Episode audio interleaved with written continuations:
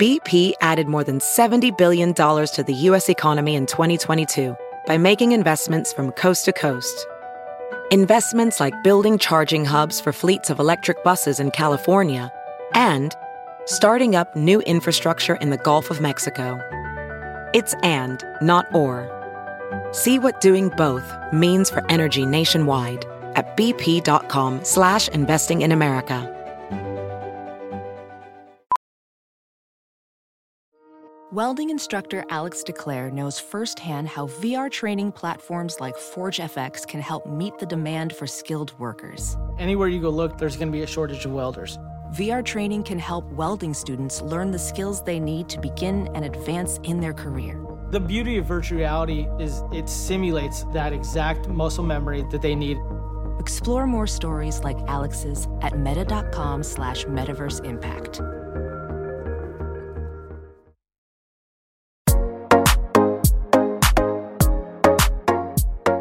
Hello, everyone, and welcome to Freckled Foodie and Friends, a podcast focused on making healthy living approachable, hosted by yours truly, Cameron Rogers.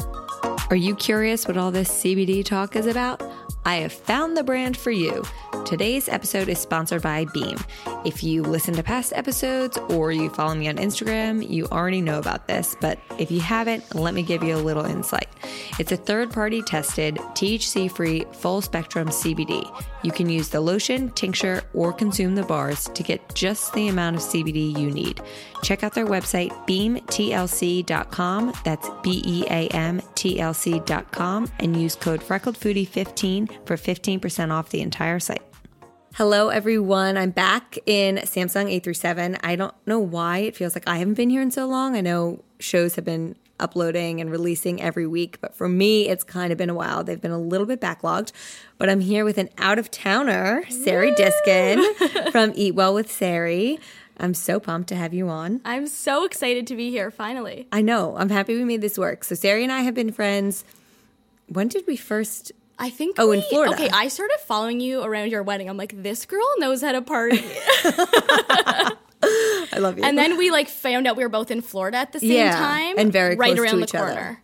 Yes, and then we were like, let's go to Christopher's Kitchen. Yes, I, that's so. I remember that was our first like date, our blind date. Yeah. Um, but since then we've become good friends. But she now lives in Chicago, but was in Detroit in the beginning of our friendship, and so I've wanted to have you on here, but I don't do the podcast via Skype. It's all in Yeah, person, so it's just been. A, it's not your fault.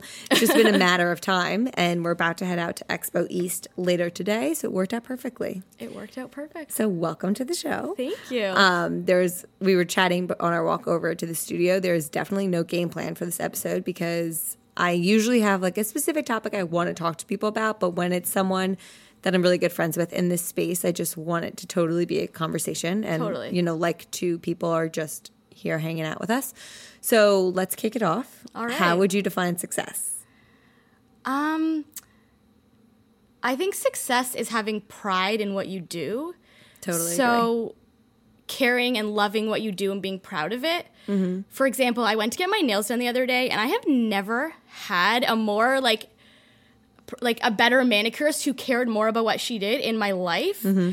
And I was like, wow, you might look at someone who's a manicurist and say, oh, it's like quote unquote, in what society defines success financially, Mm-hmm. it wouldn't be like the most ideal job, but literally she was so proud so happy to be there and in that moment i was like that's the goal like no matter Mm-hmm. what you do just having pride in what you do and caring and loving it is more important than anything Where I were think. you? Sundays?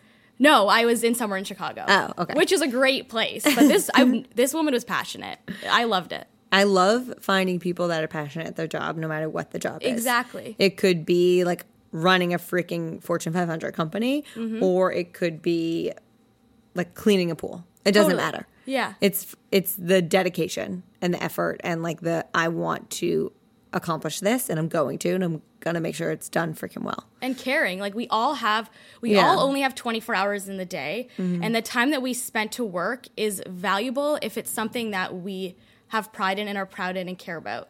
Totally. And you might not be there right now, but if you have something in mind or somewhere you want to go, that's also important.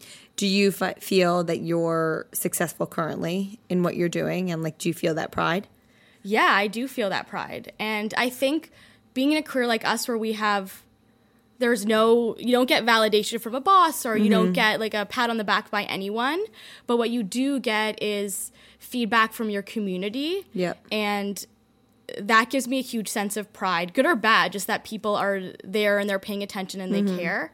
And I get some really sweet messages how I inspire people and that like to me is ma- what makes it all worth it. So, yeah. I totally agree. When I get a DM story of, you know, what you talked about regarding this really hit home with me and because of XYZ, or like you talking about this inspired me to do this, that to me is, I, I mean, like I, I got one of the sweetest messages from a girl who had listened to my podcast with my mom and she had messaged me saying that she lost her mother and was really nervous to listen to the episode because she didn't know what it would trigger and how she would feel.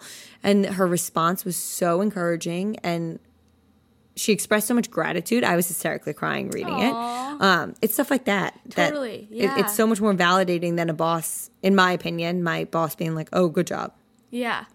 There's sure. more meaning to it I, I completely agree. And I mean, it took me a while to get there. And some days I've still, some days I literally am like, wow, I'm on top of the world. I'm doing great. I'm meeting my goals. I'm organized. I'm, I'm running my own business, like rah rah. And then some days I'm like, I suck. I can't do this. Like, everyone's better than me. So it's just, it's so up and down and just nourishing your good days and nourishing mm-hmm. your up days and remembering those for when you're having those tough days is really important. I actually saw my friend Maggie, she's Once Upon a Pumpkin on Instagram, mm. talk recently in her stories about having like a positive business journal where like every time something good happens or you get a good email or a good DM, you just kind of make a little note of it mm-hmm. and then look back on it when you're like, F this. yeah And it just really reminds you that you're doing a good job and you got this. So I think I'm going to start doing that. So I have two points. One, I totally agree, and I think it's so freaking insane how I can feel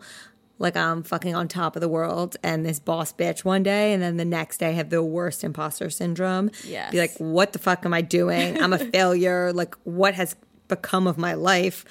And it blows my mind that the same person can have those two thoughts, but it happens Yeah, every but something I do, which is similar to what your friend recommended, is I I have a hard time tying success outside financial outside of financials just Right. because of the worlds we live in and also the job that I was in. It was very Totally. money driven. And so I've been working a lot with my therapist on okay, how do I disassociate financials from success? Because if you ask me my definition of success, it wouldn't be financially. But then, like internally, sometimes that's where it goes. right.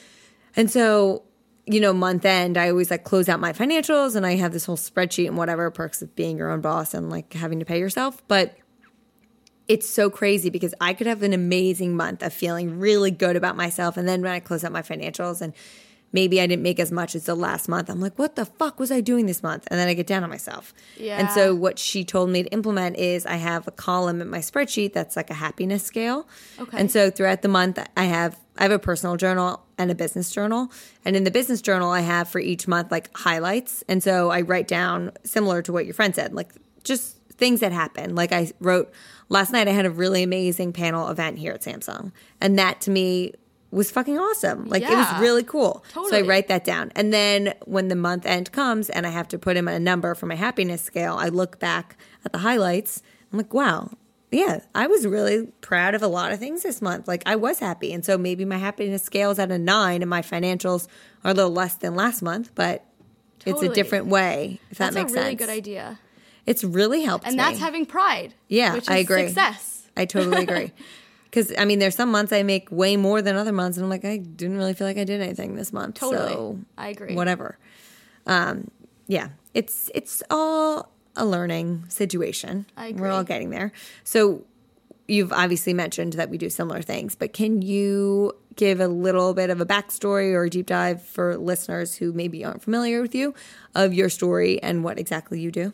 For sure. So, Coles Notes version, Um, I went to Would you call it Coles Notes? Coles Notes. Oh, I think that's a Canadian thing. I'm like, what? Hold on, Spark Do you mean Notes. Spark Notes? But Yeah. it's cold. was Coles Notes in Canada. okay, great place to start. I'm Canadian. I was going to say also people are probably wondering where your accent's from. Yes, I have an accent. Um, I was born in Toronto, went to college in London, Ontario. Um, I did an honors in media studies and writing, and then went to grad school for business advertising and worked in advertising for four years at a huge agency working on like the biggest bank in Canada, huge transportation companies. So my business background is in you know executing and facilitating facilitating strategy for huge advertising campaigns across like tons of mediums so that's where my understanding of client relationships and marketing it's comes definitely in helpful. oh yeah like i don't think i'm it's huge for me to be able to run my business now Mm-hmm. um, and then i met my now husband at summer camp when we were in our early 20s and then i moved to detroit where he Were was you from a counselor? Yes, we were counselors. That's why I always say like I was 21. Um, and we moved to Detroit after our wedding, which was in June 2016.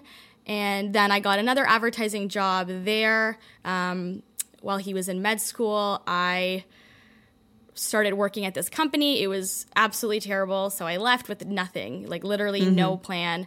Interviewed at a bunch of places trying to get another advertising job. Everything was automotive.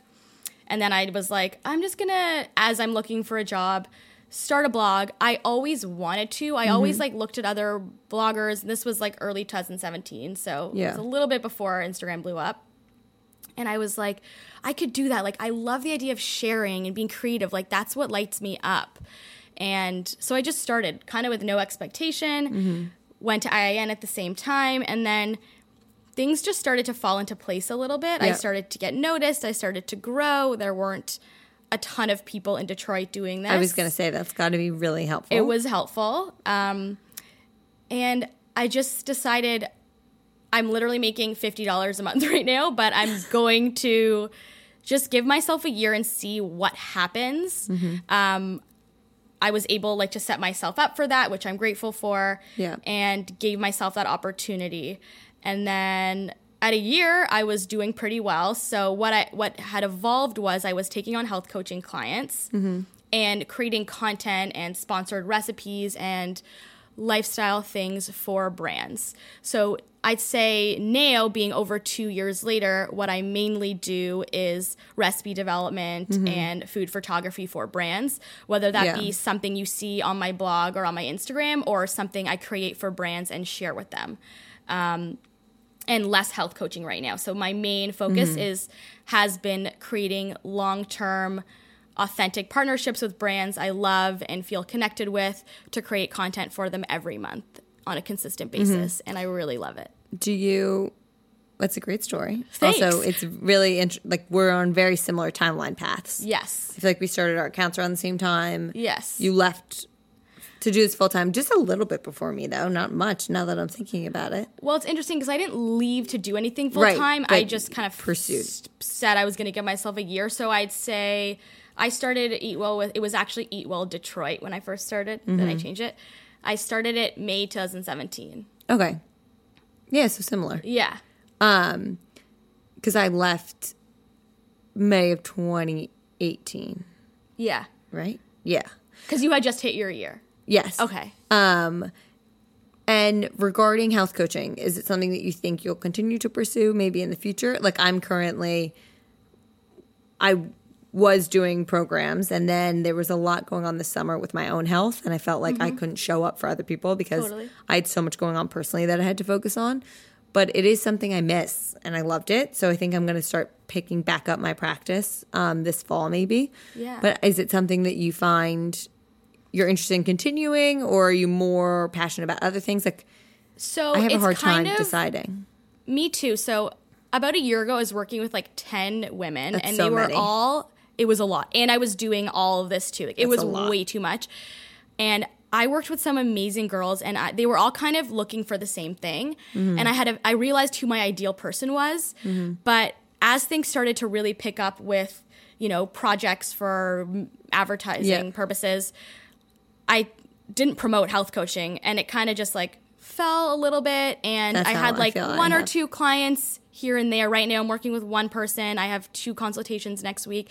So I take it if people come to me, but I don't advertise it so much because it's Mm-hmm. not, I don't want to overdo it like I did. Yeah. So now, like, I'm still interested in it. I still do it a little bit, but the the other stuff like the content development Mm-hmm. and brand work that I'm doing is is at the forefront right now. That makes sense. That's how I feel as well because I love it, but I also really enjoy like this podcast and creating content for my blog and Instagram and events and all that. And at some point, like you can't do everything. Mm-hmm. So it's a little on the back burner right now because you really have to be able to show up. You have to have the time for these people. Totally.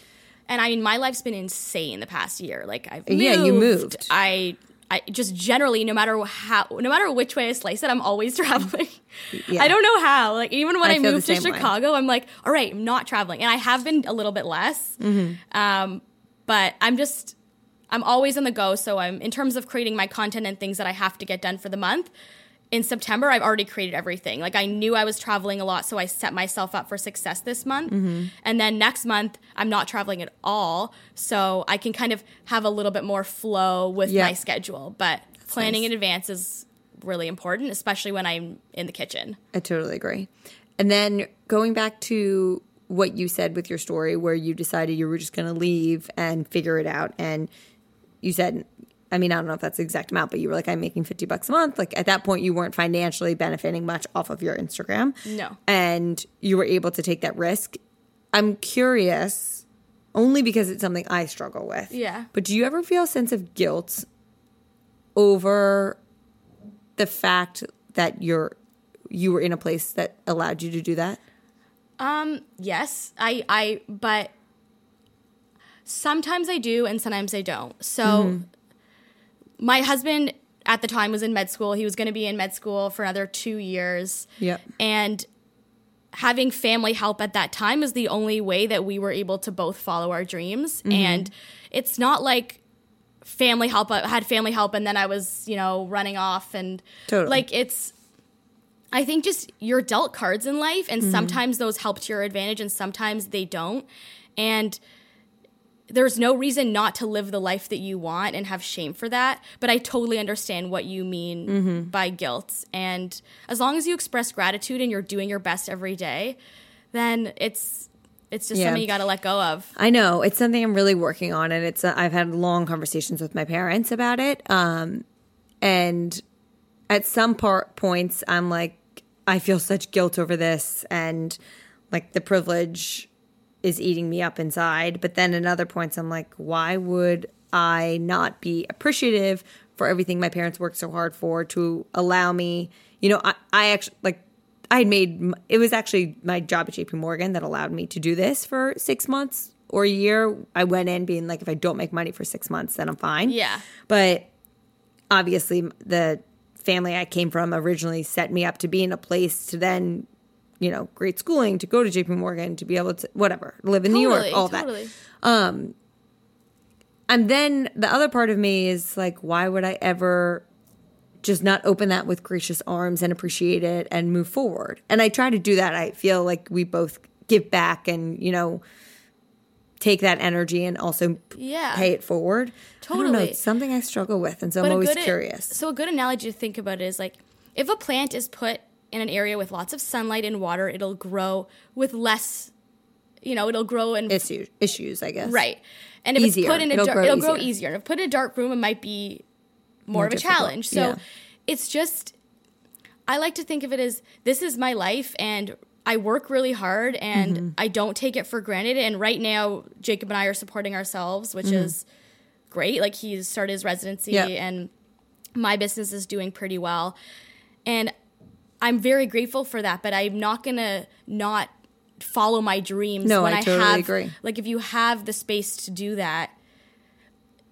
Like if you ask anybody who doesn't have the space to do that, if you had the space to do that, would you go after it? Mm-hmm. And they would probably say yes. Yeah, it'd be a So- shame not to. Totally. So yeah, I totally understand the guilt. It's it's just very interesting. I think Yeah. mainly because we live such public Yeah. lifestyles, I guess, like with our community on Instagram. Yeah. That how much we share sometimes that comes up. So Yeah. it's something I'm always pondering. For sure. Um So totally switching topics. Okay. But what would be your favorite characteristic about yourself? Um, I'm gonna say two things. Okay. I think I bring people together. I'm. I totally agree. I'm starting to realize that, like, as I've moved to Chicago and as and moving to Detroit and meeting people and having them meet each other and making taking initiative to mm. make plans, I've started to realize that I I bring people together. You're such an inclusive soul. Yeah. Oh, thank you. Like even like so one of my best friends from college is also in the mm-hmm. space and one of my newer friends in the space Yeah. just moved into the same building in New York and the past couple days we've all been hanging out and now they're friends and even Bethany and I, you Yeah. introduced us. totally. And even like when I was at Expo West, I was like, we had this I was big thinking dinner. about that dinner. That and it was literally like is what 20 I was just thinking girls, about. and I'm like, I planned this, but I didn't know. I didn't. It just happened. It Mm-hmm. just happened. So I'm starting to realize that I I bring people together, and I'm I'm good at connecting with new people. And I think the other thing that I love love about myself, and I, I'm trying to be more loving to myself in general because I'm really hard on Mm-hmm. myself. So this is a good practice for me. Is my optimism. Mm-hmm. Um, I just try to stay positive, and like some days suck, and I have a hard time, and I'm stressed and anxious. But I really try to stay positive. I feel like you're the most positive person I know, and I'm not just saying that. I do get that feedback. I hope it's not like annoying. No, you're just like the happiest little bubble of energy. Aw, thank you. But I was thinking that too because the dinner at Expo West, I walked into it obviously knowing you and Aaron and Em, but I don't think I had I don't think I knew anyone else there. And that Yeah. was I looked at you and I was like, How do you have so many friends? You I, don't feel like you know. everyone in the Instagram space. You and Lara, like Yeah. I know no one. And I feel like you know I so also like people. because I moved to a new place and ha- like that was how I've made friends like, in Chicago. If I didn't have my Instagram, I'm sure through like the couple people I know there, I would have found great friends. But that's truly how I've made friends, mm-hmm. and that's I'm so grateful for it. Like that's who I go to workouts with. That's who I get Yeah. together with for dinner. That's who I'm going to events with. It's it's been really nice, and everyone has been so welcoming and down to earth. I was so nervous. it's such a fun community to be a part of. Yeah, And that's what it is, a community. Yeah, for Yeah. sure. And we have this little chat of like wellness blogger-ish people Mm-hmm. in Chicago, and everyone's like, "Hey, doing this workout, who wants to come?" Or "I'm hosting this event, who wants to come?" And it's been really nice. Yeah, I feel comfortable. That's So, great. Yeah. What's been the hardest part about moving to a new city? Um. So right now I'm in like the newness phase where I'm like obsessed with Chicago and the food's so good. Okay. the hardest part has been Jacob's schedule. We were long distance for five years, so I'm very used to being independent and making my own plans, but residency is brutal, especially at the mm-hmm. beginning. And he does have some weeks where it's really chill, but seeing him go through that and it's just and not like some days I won't I'll see him for like five minutes at five in the morning for like four days straight Wow. and but he comes home and he's also very positive with a smile on his face and he's like yeah i did this this and this and i saved lives and oh my god it was so cool and never complains like well late, recently a little bit but the hardest part is trying to be the most supportive partner mm-hmm. through all of that and just the time Yeah, because it's hard to be supportive in the sense of you know he's following his dreams and you're so proud of him, but some part of you also wants to just freaking see him. yeah yeah yeah So it's dealing with the frustration of that, but not letting it overcome the support and the proud and Right. all of those feelings. Absolutely. And Jacob's a great partner. like mm. he's awesome. And when he does have the time, he's there 110%. So I'm really grateful for that. And look, this year is going to be hard. Mm-hmm. And we just have to take the time we get. But at the end of the day, he's going into a part of medicine. He's going into eye surgery, Yes, let's talk about ophthalmology that. Okay. that tends to a very good lifestyle and a balanced lifestyle. Um, he's obviously going to work his butt off and probably do a fellowship and maybe work at a hospital, may- maybe join a private practice. But the reason ophthalmology is one of the most competitive specialties is because it's a good lifestyle. Interesting. So, like that, dermatology, and is it just because radiology. residency right now is not? Is it specifically Yeah, so this year that he's in, for everybody, for everybody who does a residency, they have to do an intern year, or the first year of residency, you're an intern, and you're Mm-hmm. Okay. like the bottom of the barrel, like you would be on the trading floor, Yeah. right? And the way the residency is set up, sometimes it's like, or for a lot of hospitals, it's like kind of like hazing into sorority in a way. Mm-hmm. Like you have to put in the hours and like. Some days he'll text me at like 7 p.m. that he hasn't eaten or peed. And I'm like, whoa, that's unhealthy. But it's just, the It's system needs to change. But is he doing ophthalmology? No, not right now. Okay, that's so right now he's in a general year of medicine. Got it. So- My friend is doing this, I think, at Yeah. um, Boston Children. Yeah. So a lot of specialties, if you're going to something super specific like Mm. eyes, you have to do a general year of medicine. So like, So you know everything else. yeah, totally. So right now he's in surgery. It's pretty intense, like 5 a.m. till God knows when. And I mean, he comes home and he doesn't complain. Like he loves it. You have to love it. You have to. You have to, You have to otherwise- be obsessed with Yeah. being a doctor. So how does that? It's interesting that you're married to someone who's so focused on like the American side of medicine, right. um, because I think in our space, and we've talked about this Yes. before, there's a lot of pushing more of the holistic route, which I fully support, but I also understand that there is a place for both. Um, sure. And I've been really open about it on my Instagram, especially after, for instance, my car accident. Like, I, of course, was going to Yeah. a hospital to see a neurologist. I wasn't like focusing on a functional medicine. At the same time, I've been working with holistic approaches after the accident. So sure. I do think the reason that I fully healed from my concussion was craniosacral therapy. Yep. And my healer that I have a 18 year plus relationship with. For sure. Um, but now my anxiety has definitely found like different triggers after the accident.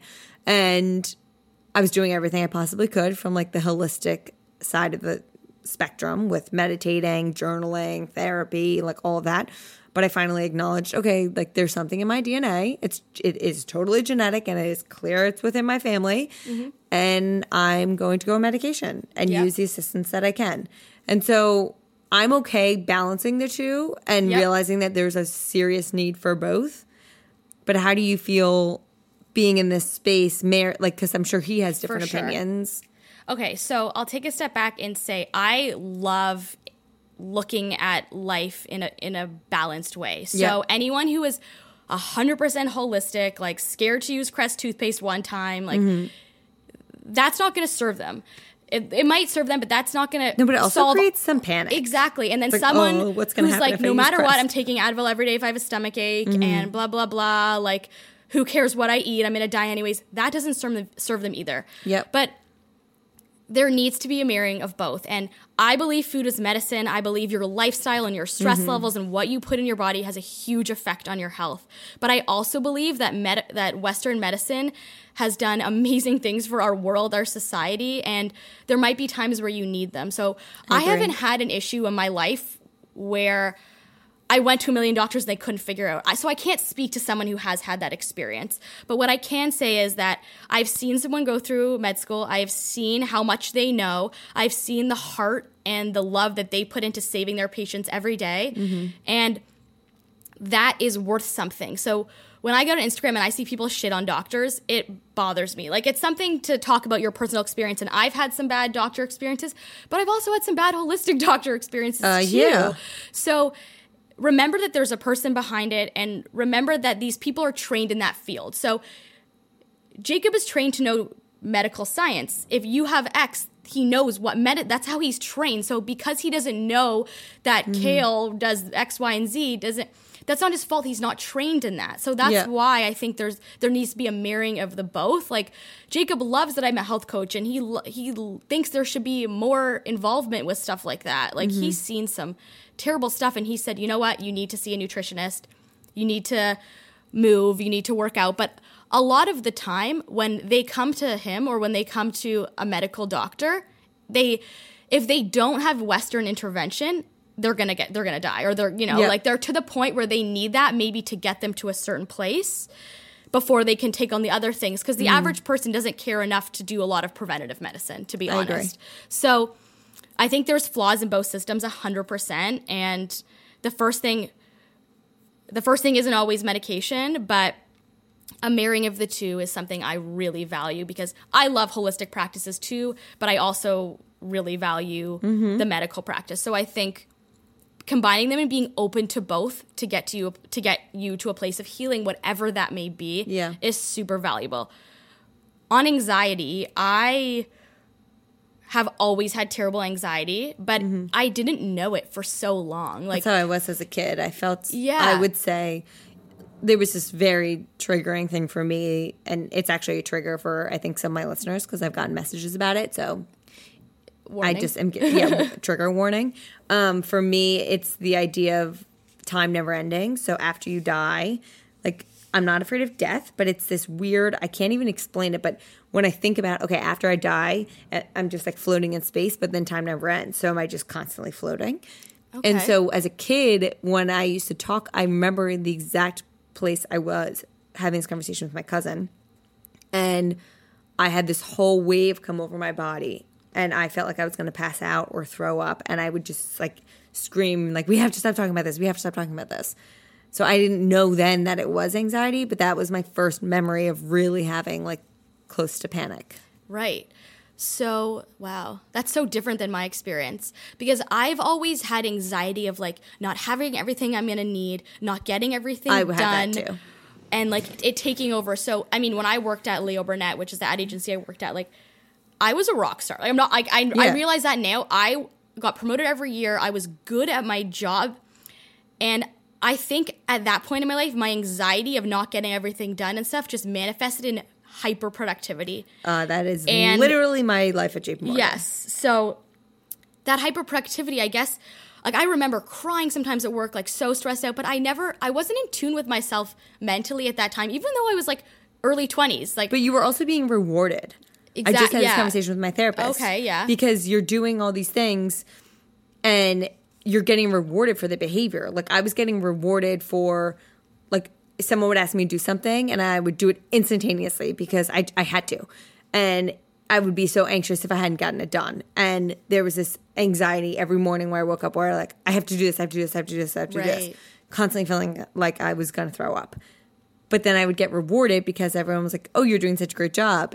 You're, Yes. here's a great bonus. You're getting promoted. You're a part of this group. Like, you know what I mean? So then it just felt like that's what I had to be doing, yes, I and totally it understand. wasn't yeah. acknowledged how really all it was was severe anxiety. Yeah.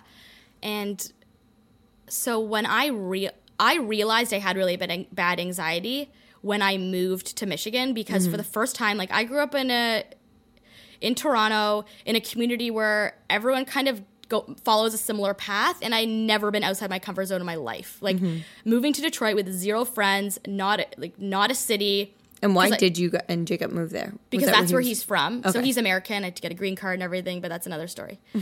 um, so I was like alone, didn't have a, did get this job, was like hating it so much. Every day I was like, what's going on? And my anxiety manifested a little bit more in depression at that Mm-hmm. time. And it was the first time I w- started going to therapy and started, you know, getting in touch with why am I like this? Wait, I actually have really bad anxiety. And I worked on it for months and tried to do meditation, tried to journal, tried to do yoga and eating better. And it just wasn't going anywhere. Like I would wake up with this, you know, when someone scares you or you realize you sent someone the wrong text That's exactly how I feel it when I just followed up. me around all day and it was literally debilitating like no matter how much yoga how much this i did how well i ate it wouldn't go away so Mm-hmm. i decided to go on medication and i went on zoloft which i had very little side effects and it helped me a lot Mm-hmm. and a year and a half later which is december 2018 i had been like re- feeling really comfortable in my business, worked really hard, and everything I was doing felt in a very good place. I still Mm-hmm. had anxiety here and there for sure, in a, in an urgency of a way that was that was healthy. Yeah. So I was like, I'm good. I'm going to go off it. I haven't announced this publicly, but Mm-hmm. that I announced publicly in, in December. Yeah. But the, what I'm about to say, I haven't announced publicly. In May 2000, like six months later, I went back on it. So I'm back on it Mm, yeah. now. Um, 20% of the dose I was on before because just I, I felt really good and then it it came back when I was off the medication and I'm doing everything else Mm-hmm. right. This is just who I am and like I would wake up like I remember going to Jacobs med school graduation a couple months ago. It was like supposed to be the happiest day ever, but I every time someone called my name or I got a text, my heart would sink. It just wasn't healthy and Mm-hmm. in the end like that stress is more harmful for my body than totally 20 agree. milligrams of Zoloft and Yeah. I'm back on it and I 4 weeks in I felt like I could live again. I'm so Mm-hmm. grateful for that. But I also have been meditating every single day for the past couple Mm-hmm. months. I take care of my body, I move, I put up boundaries. These are all things I learned when medicine allowed me to get to a mental place that I could do those things. Yeah. This is like the ultimate marrying of Western Eastern philosophies. agree. So I'm very grateful for it. I haven't shared that I'm back on it you until right now. Mm-hmm. You're welcome. And I'm probably going to talk about it soon. Um, but like, I'm not ashamed. I feel like a million times better. What, like, why was I harming myself just because I was worried about the label of being back on medication as a wellness blogger? Yeah. That's the honest truth. So when I think about, I- I'm a week into my medication Okay. as of this recording. Um, I'll be further along when this releases, but it was something that I was. My neurologist was the one that told me. So basically, after my concussion, I had two months of like horrendous headaches, and that Yeah. was why I was on disability for work. Eventually, I was able to go two weeks without a headache, and so I was cleared to go back to the office. I went back to the office and I worked for three weeks and then left to pursue this full time. And so they've kind of started to come back. And it's so weird because I can't really remember when. Because I think about my wedding, which was after my accident. Okay. And I remember being fine, but I do remember having the fear that I was going to get a headache. So I knew it was like somewhere around then. Okay. But basically, I had recently been having a headache every single morning. So I'd wake up with one. Sometimes they would wake me up in the middle of the night. And then it would depend on whether it went away, got better, or just maintained or got worse throughout the day. And that's no way to freaking live. And my anxiety was also very high. And so when I saw my neurologist, I was just going to him being like, do I need more scans? What's going on with my brain? Because when it's injury induced, I have a lot of anxiety over health. Yes. And so it would spark more anxiety of like my brain isn't fucking healed. I'm never gonna recover. This isn't fair. Why did that asshole hit me? Um, and then just spirals into worse anxiety and then worse headaches. And so he was the one that said he thinks like cognitively I'm healed. And that's very obvious by the fact that I can have a conversation and write and read and do all that. But he thinks that more emotionally it's now that my anxiety manifests in different ways, and that's just through headaches. So he was the one that recommended going on an- amitriptyline, which is technically an antidepressant, but also has neurological benefits Okay. for headaches. And I left that meeting crying with my mom, being like, another fucking person telling me I have anxiety. Like, I get it. And it took me two months really to sit with that information that he gave me. Two months of also my symptoms, unfortunately, continuing and getting a little worse. And the acceptance of who the fuck cares what my career is, what industry I'm in. Like, I'm unapologetically myself. Yes, And the fact that I'm not saying, oh, I have anxiety, and my first thing I'm going to do is go on medication. I see an acupuncturist. I work with my healer. I go to therapy. I meditate. I, I journal. Like, you name it, I've done it. Yes. And so for me, those are all things that I'm going to continue to practice because they do help. I believe in those practices. But I also believe that you can do all of these holistic things, but still need actual medication. Right. Yeah. And so we're very, I think we feel the same way. I. I agree completely. And it's different if you're like feeling set, like, I think working on yourself can involve different modalities and Mm-hmm. whether that, like, whether that's a chemical, a chemical from a pill or, you know, an essential oil, like, they Mm-hmm. Yeah. all can do something. And this is my biggest, like, in, in addition to balance, my biggest thing is the danger is in the dose. And I think people freak out 100%. about a ton of stuff. Like, oh, I can't. Like, someone once texted me, like, on Instagram, your toothpaste has fluoride in it. I'm like, get a life. Like, like, I'm not harming myself because I use this toothpaste three times, or even if I use it every day. Like, it's the dangers in the dose. There's, you know, research out there. And I think we do need to take responsibility and know people aren't you know a lot there are a lot of unsafe products and things and medications out there so we do need to do our research but really having a balance in how you approach those things is where I I think wellness to me really comes in. Mm-hmm. And I think it can be dangerous if you're extreme in both ways. So I really try to stay That's away from I agree. extremes, especially with food, especially with like health things. I mean, like Mm. I used to be have a terrible relationship with food and would like overeat incessantly because I was scared I wasn't going to be full enough and then I had a fear of getting too full. So like anything in extreme for me just like doesn't work. That's Mm-hmm. why I do not look at calories Neither. Um, because if I it'll trigger me. Like I know Mm-hmm. what isn't going to be healthy for me in the end. So finding that balance individually is has been really valuable for me.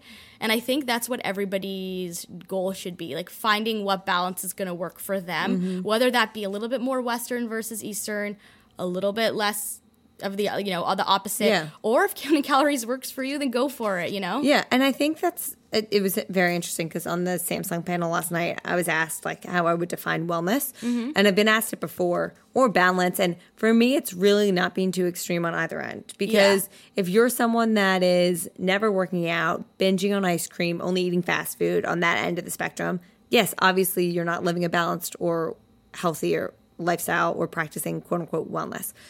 But if you are only drinking green juice in the morning, obsessed over your workouts, sweating three times a day for hours on it, like that Yeah. is orthorexia Yeah. that exists. Yeah. And it's really easy to go into that pool. Yeah. Like it is, I trust, I was Yeah, never yeah. like diagnosed with orthorexia, but when I think about how restrictive I was at a certain point in my life and obsessed over things and the food fear I had, like it riddled me. It it took up so much fucking space of my life and my too. brain space that I, too. you know, it was such a waste.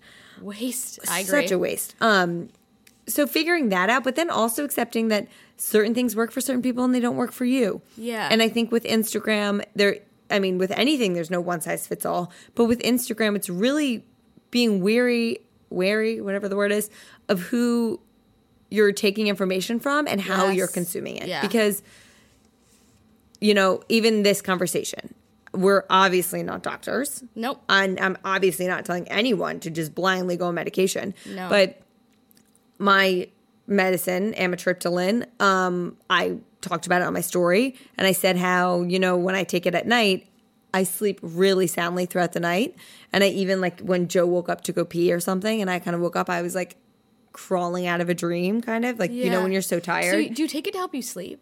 No, but you're Okay. supposed to take it at night because it makes you groggy. Oh, okay, so I'm on a totally di- mine's just like a day a reg like I take it every night. And so it lasts throughout the oh, day, but like Okay. instantly after you take it, it makes you a little groggy. So my doctor tells me to take it at night. So I'm not groggy during the day. Got it. But when I said that on my story, some girl DM'd me and was like, oh my gosh, this is just proof that like there is no one size fits all because I was diagnosed or I was prescribed amitriptyline and it gave me the worst insomnia. Like couldn't, and I've had a few people say that as well. So it, it just goes to show that like you have to figure out what works for you. Just because it works for someone else doesn't mean it's, and same with like food intolerance and shit like that. Like yeah. I I love dairy and I Yeah. it's like so I do too. And people are like I'll share something dairy. Oh, doesn't that hurt your stomach? No, I actually like am totally fine with dairy, but like if I have raw broccoli or cauliflower like I'll be in deep trouble, like Mm-hmm. Yeah. literally, like my stomach will kill. So, but some people are great on on the cruciferous vegetables. So it's just everyone's so different, and Mm-hmm. Yeah. that's also a huge reason why. uh, I'm not a dietitian. You're not a dietitian. Nope. I never give nutrition advice on my Instagram. Like I'll be like, this has good serving of fiber, or this is a great source of protein, or this is you know low in added sugar. But I'll never be like, everyone needs 26 grams of protein per meal. Yeah. Like very careful with that stuff. I do not give nutrition advice on my mm-hmm. platform at all because I can't. And I don't want I know what kind of people are following me and that's not like I don't prov- I don't think that's giving value to anybody because it's it's giving a disservice. I agree. So it's yeah, I think it's important to be very wary of the power that you have in your platform and mm-hmm. understanding who follows you. I had a 16 year old girl DM me the other day, and I was just like, wow, I'm happy that I share a balanced view, and I'm happy that. Yeah. Well, that's that is my view, and I'm Yeah. happy that I'm not. Encouraging certain Uh, yeah, behaviors. yeah, Yeah. or- because I think a lot of accounts, unfortunately, whether they're aware of it or not, are triggering. Um, Mm-hmm. and I think it's also hard to know because, like, as someone who's creating content that's consumed, like, I don't know what's necessarily triggering for someone else. and like, I yeah. said something about how, you know, when I gained, I like stepped on the scale for the first time. I guess it was like a few months ago when I was home, and I don't own a scale. I never have, and I was in Princeton, and we have one in the bathroom. It's honestly like just like a decoration. It's like a pretty glass thing. Like Yeah. I don't think anyone actually uses it, and except to maybe weigh our suitcases before we travel. and so I stepped on it, and I was like, wow. I mean, I knew I gained weight because certain things weren't fitting, but I had the number was probably like ten pounds heavier than the last time I remember ever seeing my number. Right. And I shared that on my story. But I also said on my story, like, I'm not going to share the number with you. Yeah. Because not that I care about that number. I I don't think it shows anything or I don't feel less than if it was high or low. But Right. that number could be triggering for someone Yeah, else and be like, oh my God, she weighs, and now I'm just going to make up a number. Okay. But like she weighs 50 pounds. Like I weigh 70 pounds and like we're the same height. And oh my God. And I would be sharing it in a way of saying like, yes, I'm, I gained weight and I'm fine. Not knowing that it could trigger. Does that make any sense? Yeah. And I think like on the flip side, you're all about being unapologetically you and mm. sharing your truth. I'm the same, and if someone doesn't like me, then don't follow me. But I, Agreed. I think our responsibility as wellness bloggers is to remember that we do have influence, like, Yeah. and we do, and people do look, turn to us for this is such a joke to compare these, but like with great power comes great responsibility because it's not power, but like Yeah. you do have to be aware of what you're saying. yeah. I think like there's a responsibility Mm-hmm. built in.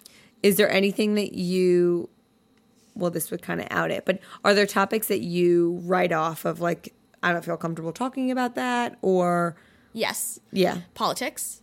Oh yeah. I don't talk about politics. Um, I'm very careful with that stuff. Mm-hmm. I don't have like intense political beliefs at all. Like I'm pretty chill because I'm Canadian. Yeah. um, and I don't really like to talk about religion. Mm-hmm. Um, like I'm Jewish and I share like if I'm going to like a bat mitzvah or if I'm at like you know Shabbat dinner or something. But Yeah. I and I'm not a religious person at all. And but that's just like my culture. Mm-hmm. But I don't like to share too much about that either. Not that I'm ashamed. Like I'm a proud Jewish person. Yeah. But I just don't like to be. I don't want to. I just don't feel comfortable talking in depth about those Mm-hmm. two things. It's interesting. I get politics. I agree. I don't really. I mean, I say things like, you know, my whole view with politics is like we all have the right to vote and we all have the right to believe in whatever the fuck we believe in. But like, figure out what you believe in and use that right. Yeah, yeah. I can't vote in this country, by the Um, Oh way. yeah, I was gonna say. I know. But for I live here. I pay taxes, and I can't vote. It's insane. But religion wise, a lot of people ask me. I don't know, why- like on my Q and A's, a lot of people ask if I'm religious. I don't know if it's like I something. that- see religion being a huge part of social media. I don't have anything against it. Like I, I yeah. think I love when people. I'm not religious at all. Like I don't. I think it's I great when people have faith and share that because I think that's a huge connector to people, and that's the I whole totally purpose agree. of social media. Well, I also think religion is just community. And I was having this conversation with my dad because he asked me, like, do any of your friends go to church? Like, is that a thing that your group is doing? Like my outside of Instagram world. And You're real friends. Yeah. yes, You're real You're a real. You know what I mean? Yeah, like I yeah, never mean to no, insult anyone. I say the do same that. thing. Yeah, I say like the real same world, thing. Instagram world. Yeah, yeah. Um, but I didn't grow up going to church. I didn't have my like communion or whatever it's whatever it's called. I don't even know what it's called. Um, I don't believe in God. Like I don't. It, I have nothing against religion. It just doesn't work for me. It doesn't fit my beliefs. And so my dad was asking me this, and I said it's really interesting because I think religion for a lot of people, the main thing that draws them is community, whether they're aware of it or not. yeah. And I think in today's world, community is being built around a lot of things. And so I think people are getting that community maybe outside of religion. Yeah. So it was just very interesting parallel and realization. But what we were saying of the whole like power and influence and, you know, responsibility of that, I felt that way a lot. And now I'll talk, well, I don't really care. But I felt when I, whenever I would smoke or eat an edible or get high, Yeah. like I felt weird sharing that on my Instagram story because I mean, I didn't think there was a need, but there could be kids following. Yeah, like I yeah, never yeah. wanted to put off the persona that everyone should be getting high. Yeah. And also, it's it it was being done illegally. But then once I got my medical marijuana license, I was like, You oh, have your medical marijuana. yeah. That's sweet. I was like, now I feel comfortable speaking about it yeah. because I did it. I'm now consuming it in a different way. Yeah. And I now feel like that's fine. I'm not telling everyone to go do it, but if they had questions, I could give them more information on my process. Yes, totally. So it's just interesting to have to think about like, what am I putting out there Yeah. on an And it's like some days I literally am like, oh my god, I'm sharing my life with twenty seven thousand people, and I my heart sinks of shame and embarrassment. And I'm Mm-hmm. like, how am I doing this? But then I'm then I like get nice mess like that comes and goes pretty quickly. Yeah. But it's so weird. Like this world is so weird. so weird. Like everyone knows what I'm doing all the time. And oh, this is a good. This is interesting. I sometimes I feel like my friends don't keep up with me or check in with So me. interesting. because Yeah, yeah, they see everything and. I don't think they, it's conscious, but sometimes I feel like a little isolated, even though Mm-hmm. I've made such amazing real world connections through Instagram. Sometimes in my real life life, Yeah. I feel like people don't check in on me or share with me because Mm-hmm. of that. But on the flip side, I had a friend give me great feedback actually, and she said to me, I feel like you don't tell me things because you assume I see everything on Instagram, which was really I'm great struggling with feedback right with me because for me. And I'm like, thank you so much for telling me that. I I didn't know you needed that, and I didn't know that people needed that, and I thank you. Like I'm going to now remember that you need more offline interaction with Mm-hmm. me and yeah, so that's just it's very it's that toggling that Yeah. balance, and also I know Joe's the same. Jacob hates being on my Instagram. Like once in a Mm-hmm. Yeah. while, he's like, "Ooh, I'll go on it," and then most times he's like, "Don't put me on it. Don't put Joe me on it." ne- Like, that that ooh, I'll go on it has never happened to me. Yeah. but you know he has agreed to be on the podcast. We're recording this Oh. weekend. Oh, okay. I'm excited for that one. It's to be determined if he will either be like so good or like I have no interest in this. It's going to be interesting. But and I'm sure you would say this too. They couldn't be more supportive. Oh, 100%. Showing it off to everybody, the Yeah. whole like medical staff at McNeil Hospital Falls. He came to my first event last night because all my events are usually like in the morning Yeah. after he's at work, and it's like all females doing a workout. And I, I don't, I also like want everyone else to feel comfortable. Like I don't Yeah. need Joe in the corner, like not would be wanting so to be there funny, and yeah. watching. Um, but he came last night, and it was really, he was very sweet. Um, but yes, very supportive. Um, but now I lost. I feel like I definitely had something. Oh, friends, real f- Oh yes, connection. I struggle with the fact of like, I have a. I think you're similar. I have a lot of friends Yes. and a lot of close friends, and so it's hard to remember to tell every single person everything. yeah. And so I almost feel guilt when someone reaches out and is like, "Oh my god, I didn't know this was happening." I'm like, "Fuck, I forgot to tell you." It- It's just, Yeah. I feel like I'm always like being held accountable, whereas maybe something else is happening in someone's life And they don't and tell they don't you. tell me, but I would never know. Like and be like, why didn't you tell me? Yeah. you know what? I, Yeah. It's so it's so, it's so interesting. Like I had a friend tell me like I'm nervous you're gonna get pregnant. I'm gonna find out on social media, and I'm like, no, I will tell you. that was I will not announce my pregnancy Yeah. without like telling you. Danielle, one of my close friends, had always said, and this was before Freckled Foodie. She's like, my biggest fear is that you'd get engaged and I'd see it on Instagram. I'm like, Danny, what? Absolutely not. Like that would never happen.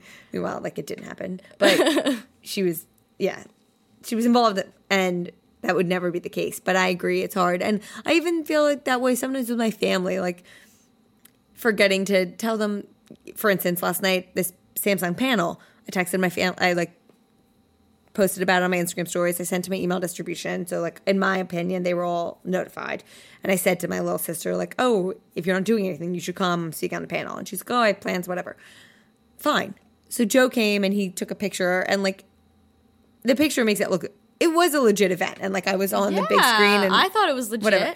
And so he sent it, and my little sister texts me. She's like, "What the fuck? Why didn't you tell me it was like a big deal? Like I would have come. I wasn't really doing anything. Like I thought it was small." And my older sister's like, "What is this?" I'm like, "I." It's it's hard because I never want to make everyone feel like they have to come to everything. Yeah, I know. Because I hate when people constantly tell me things and then make me feel like the bad guy. Where I'm like, I can't, I can't, I can't. Yeah. like, stop freaking inviting me to these things. Yeah. Side note: Will you come to Chicago and do an event? Yeah, uh, it's definitely on the list. Okay. DC is next. But before I leave, Chicago. Okay, yes, we'll do it in the spring because Okay. I'm not coming to Chicago in the winter. No, I'm going to be in Florida a lot. I'll see you there. exactly. We'll do something in Florida. Ooh, we Um, should. we definitely should. So to close out, Yes. we haven't even really spoken at food, about food at Oh, all. okay. But what are the three ways to your heart through food? Oh, is the hardest question ever. I'm gonna start with ice cream, and I know like you also love ice cream. I have had two amazing ice creams since I've been here, and both were vegan. I mean, I'm not vegan; I eat dairy, but I Yeah. Mm-hmm. love trying vegan ice cream because I'm like, wow, that's so cool. Yeah. Um, So ice cream is always my dessert of choice. Um, I love burrata. Wait, hold on. I'm sorry. We can't just like that quickly Okay, move over ice cream. What is your favorite I flavor? like like sweet and salty, so I like like chocolate chip cookie dough Mm-hmm. or like. Okay, my favorite is Jeni's salted peanut butter with. Oh my god, the peanut butter uh, brittle. okay, uh, b- brown butter almond brittle Yeah. or whatever that one is. I don't like like strawberry ice cream or mint chip. Okay, I like like caramels, chocolates, peanut butters, salt. Are you salt. like? Do you think? Would you classify yourself as like a classic ice cream or like more new age, like the world we're living in now, where it's like Ample Hills has like, which is right next door if you want to try it, but there's like ice cream with like potato chips in it and all this stuff and like the crazy wacky flavors. um less that more like more towards like okay, you know because I'm a total classic girl. me too. Like when I went to that, I don't know how to pronounce it. Koku. Koku? It was amazing. Mm-hmm. So Vegan good. ice cream. It was comparable to Frankie and Jo's in Seattle, which is also I really. cannot wait to go there. Are you going to Seattle? No, but like I need to. Okay, yeah, it was really good. Um, it was, and I just got chocolate and vanilla. I'm like, gonna keep it classic. That's what I did. Yeah, it was really. Good. you get a family one? I got the uh, chocolate chip cookie dough. Okay, And my friend got the peanut butter one. She was like, I'm not going to get vegan. I'm like, just give it a shot. Yeah. And she was like, wow, my first vegan ice cream was so good. Couldn't believe it. What's your favorite brand of ice cream if you had to choose? Oh, that's so hard. Um, I'd say Jeni's. It's really good. Yeah. Do you know my story of Jeni's? No. My history. So my dad's from Ohio originally. Oh, yeah, yeah. So he his family like used to send us Jeni's because it was from Columbus um, over the holidays as our Christmas present. They would send like a mixed what a great six Christmas case. present. So I knew about Jeni's when it was only in Ohio. Yeah. and I was obsessed with it. Like it was the best day when it would arrive. And at that time they only had like a few flavors. So it was like the very like classic ones. And they then when I went to college, my mom every semester would ship me a mixed case pack. And it was like fucking Christmas Day when that shit arrived. I would go to the mail room, I'd bring it like the year I lived in a sorority, I have photos that I have to post on my Instagram. I would set them all up on a table and like test them all. And then when I lived in the sorority, I didn't have a freezer except for like the actual kitchen. So I you'd put have to eat it all. well, I put them all in the freezer and I would leave psycho sticky notes. Like if you touch this, I will Like freaking Ross from find you. Yes, You with the ate sandwich, like the soaker, super soaker bread, Oh, the yeah. Thanksgiving sandwich. I would, I, I basically like threatened everyone, but I love Jeni's. Okay, It's so good. Well, we where are we getting ice cream tonight in Baltimore? I don't know. We got to figure that out. We'll ask on our stories. Um, all right, Um, number two, burrata. okay, burrata, just like I don't know if it's this summer. I've been having a lot of burrata, and I asked you, Mm-hmm. You to just order ordered the peach and burratas. I. Mm-hmm. just love burrata. Just love it. I love it too. Um, and then, ugh, I this is like the hardest ever. I just love peanut butter. Yeah. So like anything peanut butter, whether it's a baked good or a cookie or like PB and J on like warm sourdough toast. Mm. And I also love avocados. Are you peanut butter over almond butter? I'm peanut butter over almond butter, but I switch it up for sure. But and I who's your favorite peanut butter brand? Wild Friends. Oh, right. You I love, them. Wild Friends. I mean, I love also Whole Foods and Trader Joe's, but Yeah. Wild Friends is just awesome. I love it, and they're the sweetest girls. I met them at Yeah. Expo West. Yeah, yeah. I remember. It was so good. Um, what else? I feel like I'm gonna leave this podcast and be like, shit, I didn't say. It's this." okay. We But I love food things. generally. I know. so. It's it's honestly the hardest thing to decide. Um, well, thank you so much for being on here. this was so much fun. This was so fun just hanging out with you. I, I feel like we got to catch up on Via here, podcast. and now we'll get our work done on the train. And Totally. so it was t- killing two birds with one stone. Totally. Um, so everything will be in the show notes, but to Awesome. follow you, eat well with Sari. Yeah, at Eat Well with Sari, and my blog is eatwellwithsari.com. Perfect. Thank you guys for listening, and I'll see you next week. Thank you. Thank you all so much for listening to today's episode of Freckled Foodie and Friends. I thoroughly hope you enjoyed it. If you could be so kind, I would greatly appreciate a rate and or review on whatever platform you use to listen to your podcast. Currently, this one's available on iTunes, Spotify, or Google Play. Please subscribe to make sure you're up to date with new episodes coming at you every Friday morning. If once a week isn't enough of me, please follow along on my most active social channel, Instagram. Find me, my unedited videos, recipes, random rants, and info for all my other social channels on there at Freckled Foodie.